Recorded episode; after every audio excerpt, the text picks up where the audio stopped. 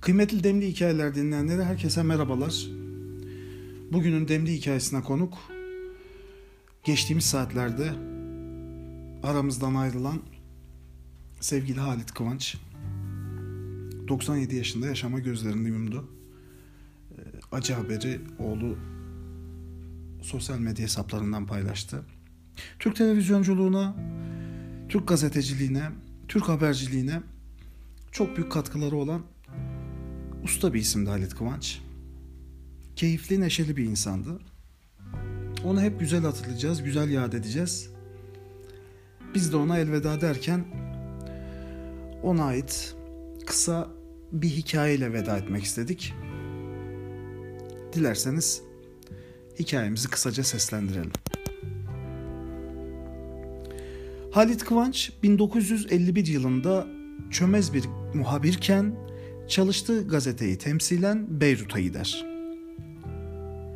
Diğer gazetecilerle birlikte lobide otururken yanlarına siyahlar giymiş bir adam gelir ve bozuk Türkçesiyle el fallarına bakmaya başlar.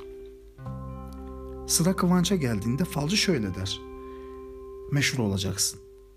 Yüksek bir yere çıkıp topluluk önünde konuşacaksın. Herkes seni dinleyecek.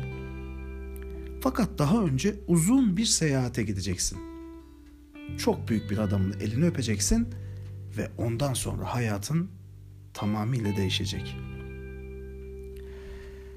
Ertesi sene cebine koyduğu 630 Türk lirasıyla İtalya'da bulur kendini Halit Kıvanç. Görevi İtalya takımlarında oynayan 4 Türk futbolcu Bülent Eken, Bülent Esen, Şükrü Gülesin ve Lefter Küçük Antonyadis ile İstanbul Ekspres gazetesi adına söyleşi yapmaktır. Bu arada Bülent'in oynadığı takım Papa'yı ziyarete gider ve Kıvanç da kafileye katılır. Papa'nın elini öpüp onunla röportaj yapan ilk Türk gazeteci olarak tarihe geçer böylelikle.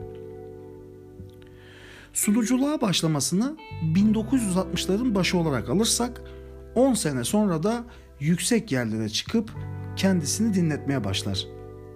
Sonuçta Beyrutlu falcının söyledikleri tas tamam doğru çıkar. Halit Kıvanç o günden sonra bir daha hiç fala baktırmaz. Onun hayatı benzerlerine gazete köşelerinde rastlanan böylesi garip ama gerçek hikayelerle dolu. Galiba biraz da onun ağzından çıktığı için renkleniyor. Allanıp pullanıyor. Bize de ağzımızı açıp kuş gibi dinlemek kalıyor. Evet kıymetli demli hikayeler dinleyenleri. Tekrar kendisine Allah'tan rahmet diliyoruz ve bir ömür onu güzel hatıralarla yad edeceğimizi belirtmek istiyoruz. Esenlikler.